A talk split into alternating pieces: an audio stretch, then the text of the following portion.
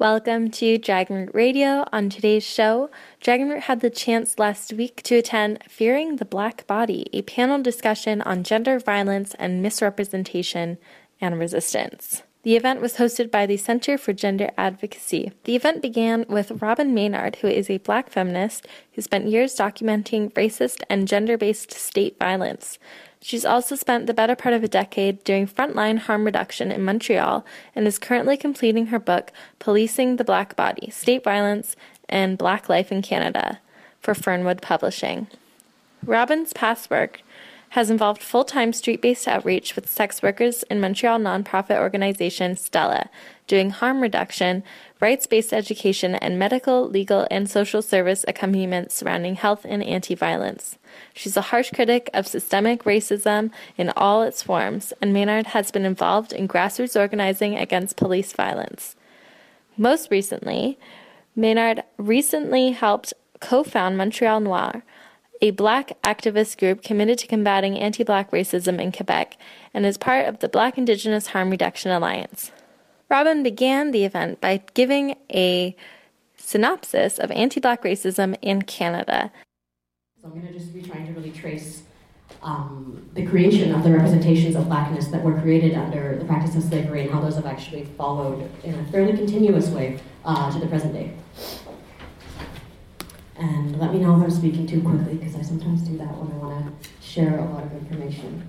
So, um, I mean, the history of anti blackness, we can't really speak about the history of anti blackness in Canada without just getting a global perspective on just the global history of how anti blackness has come to define uh, the whole world, actually. So, even though I'm going to be speaking about Canada, I want to begin with just recognizing that the history of anti blackness really begins uh, in 1444, which is when the first enslaved African was captured on the shores of West Africa.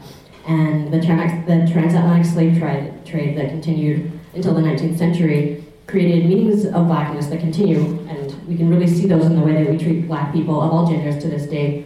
Um, Toni Morrison says, uh, widely, this widely cited quote that she says, slavery broke the world in half.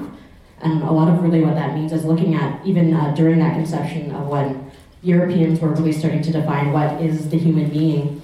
Uh, it was really in that same moment creating uh, a meaning for blackness for people with what came to be seen as African features, uh, as less than human, as subhuman, um, as pathological. And this logic was really used to uh, justify slavery, but it's something that, is, that really still persists today. So in Canada, the history of people being, of black people being treated uh, as criminal, as dangerous, as unwanted, can actually be traced back to then. But the first incarnation of slavery on the indigenous territories that we now call Canada begins in 1628 when the first black enslaved person, Oliver Lajeunesse, uh, who was renamed, of course, Oliver Lajeunesse, landed on the shores of what we now call Quebec. Um, and that is a practice that continued until uh, the British abolished the slave trade in 1834. So the practice of enslavement in Canada um, people often refer to it. You can find like different revisionist historians, which will say that it was this sort of benevolent practice that black slaves weren't treated the, uh, as badly as they necessarily were in other parts of the world. And um, you know there are differences in terms of the way that slavery was practiced here. It wasn't. Uh, it didn't take the form of plantation slavery like you see in the southern United States and like you see in the Caribbean. But I mean, slavery itself is a form of violence. The idea that um, black and indigenous people who were also enslaved at this time uh, we're not actually human beings, but we're property, we're chattel, um, we're a commodity. That is itself a, a, form of violence to actually reduce the very humanity of people. Um, but um, even if you go into different historical accounts that'll talk about uh, slavery not being as a violence, there's actually really documented forms of extreme uh, violence towards both enslaved black men and women. For example, uh, Sylvia Hamilton has documented that in the 18th century Nova Scotia, a young free woman named Lydia Jackson uh, was captured and enslaved and sold to a master and his wife, and was um, beaten, and she was she was beaten extremely violently, even when she was pregnant.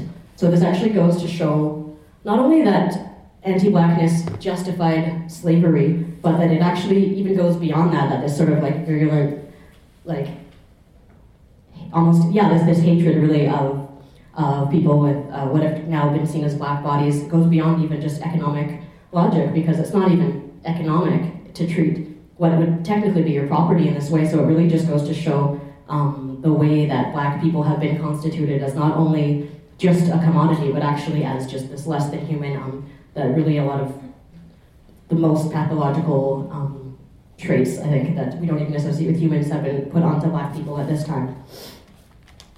So, also in the 18th century, even as slavery was being practiced, you see the beginning of Canada's self representation as this benevolent state.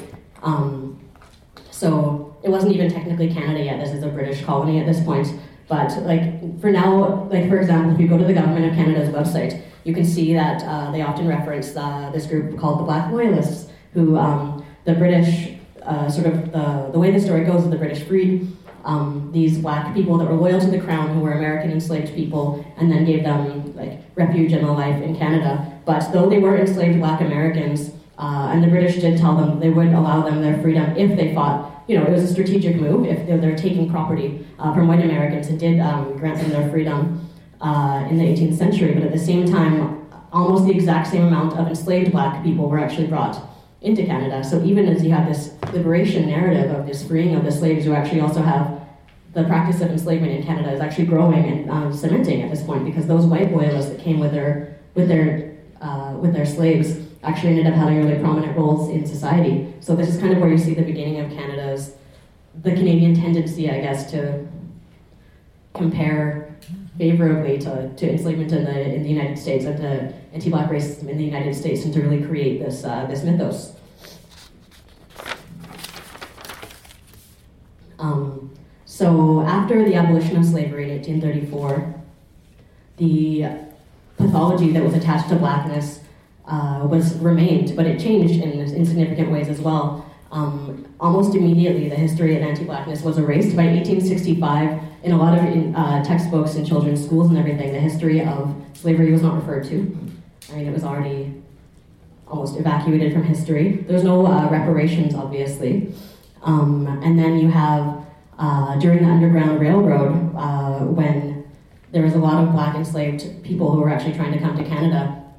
Um, this is like a moment that Canada often looks back to as, a, as this history of extreme benevolence, but actually, much as there was really actually amazing work being done, particularly by black men and women in southwestern Ontario and Chatham, etc., that were forming like vigilance committees to actually stop white slavers who had crossed the border to try to try to take black enslaved people. They formed these like hundreds of black men and women um, formed these resistance committees to really stop this enslavement. So there's some really cool history of resistance there. But what people actually found when they came here, um, though slavery had been abolished, was um, that was actually when formalized segregated schooling uh, was passed, for example, in Ontario in 1840 and then reformalized again in 1850, a practice that continued in Ontario for a very long time. In uh, I think the last segregated school in Nova Scotia actually closed in 1983.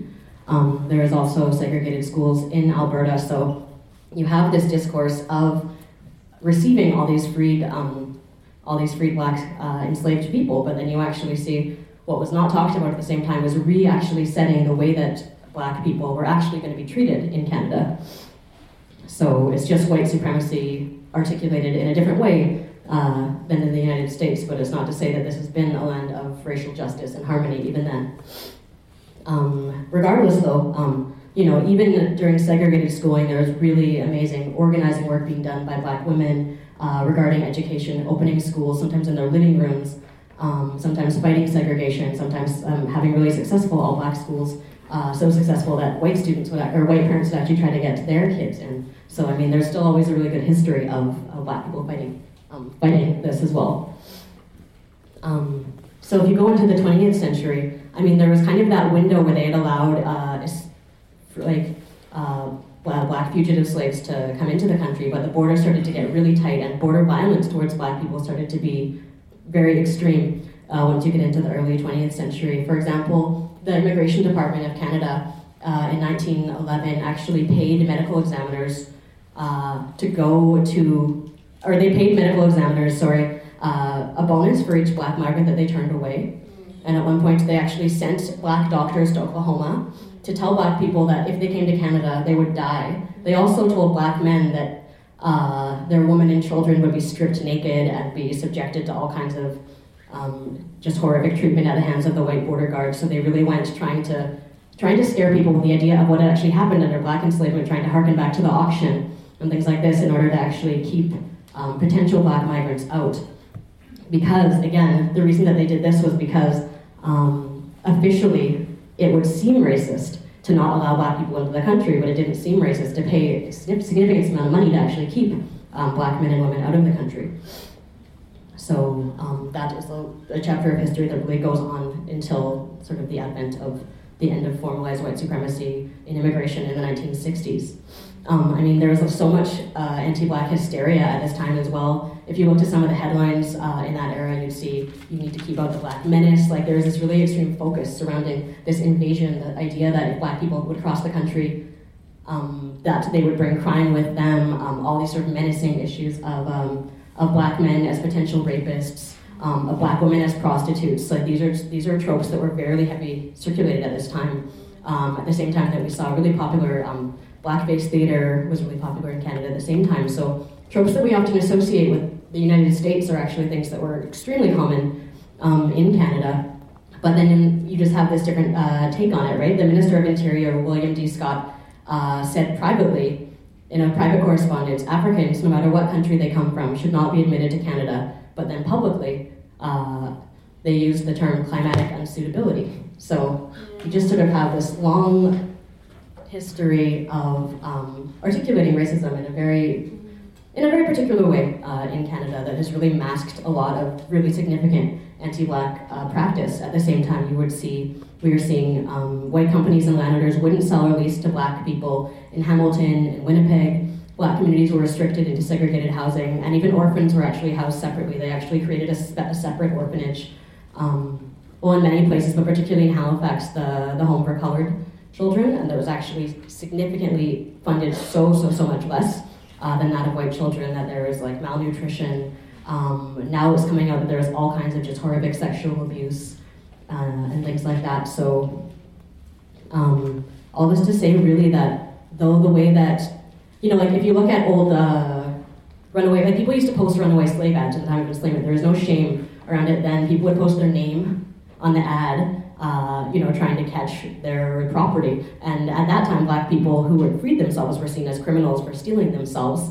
Um, but it wasn't seen as like something unspeakable to really just outrightly, um, just really overtly say that you think that black human beings are property. But then you can just see this massive shift in the discourse, but you don't actually significant see a significant uh, shift in the treatment. Um, but instead, you really just see these different ways of rationalizing it, and particularly the use of of crime is something that yes, it began with uh, you know the fugitive slave uh, advertisements that black people that ran away were criminals, but you start to really see the notion that black people were criminals and that's why they shouldn't be allowed into country into the country um, throughout the 20th century is when it really took hold. Um, how much time do I have? Uh, you can do two more minutes. Two more minutes, okay. Um, so a few of the ways that that was done, I'll just quickly say. Um, really the creation of drug laws in Canada were something that was very racialized, um, largely focused in many ways at Chinese populations, um, and alcohol laws around alcohol were specifically targeting Indigenous people, but um, also black men were a really big part of the visual focus of the original creation of drug laws. Uh, there's this book that actually was written by a white woman named Emily Murphy. It's called The Black Candle, and it ended up being really the basis of Canada's large federal the criminalization of drugs and almost all of the pictures in that book are just pictures of black men and black women.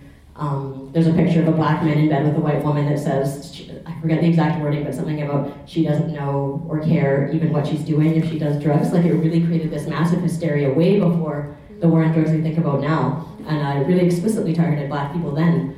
Um, and black women were targeted really, really specifically um, with the idea that they're seen as inherently sexual, sexually deviant um, and associated with, uh, with prostitution at this time. So, I mean, the police in Edmonton actually tried to push to get black immigration barred on the basis that uh, most black people that came to Canada, most of the women would end up prostitutes. And it was all over the headlines and things like that. And you actually see really significant levels of arrest, like, um, let's see, yeah, in early in Vancouver, in Calgary, in Toronto, and Hamilton, black women were almost like sometimes three times, sometimes eight times more likely to be arrested for prostitution offenses. You can really see the policing of black women's bodies uh, and just presence in public space. I mean, it's really difficult to say from at least the research that I've been able to find the level of even actual necessary involvement um, that people may or may not have had with sex work at this time, because black women were seen as criminally sexual, kind of no matter what.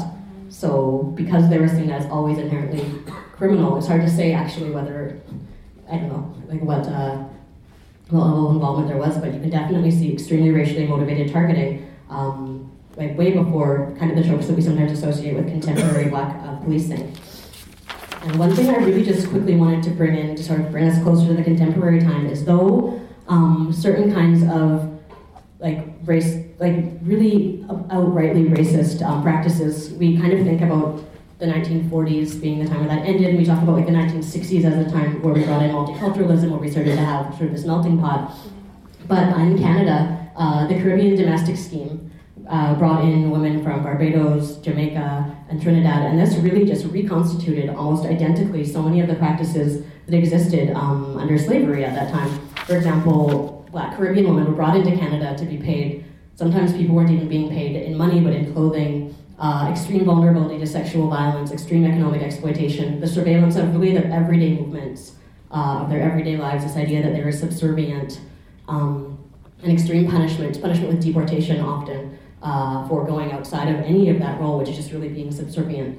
Um, so uh, I just think that we need to, even though you can say that like certain kinds of legal discrimination were ended at that time, if you have this legally classifiable group of people that are still being treated in this way, but it's part of a migration scheme, I think that's actually we just need to look at this as finding like a different way that um, anti-blackness was formalized, and that was really through changing immigration and border control policies.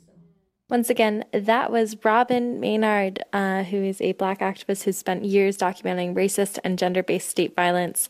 Um, she was speaking at the Center for Gender Advocacy's Thick Skin series on the panel Fearing the Black Body, which was a discussion on gender violence and misrepresentation, and of course, resistance.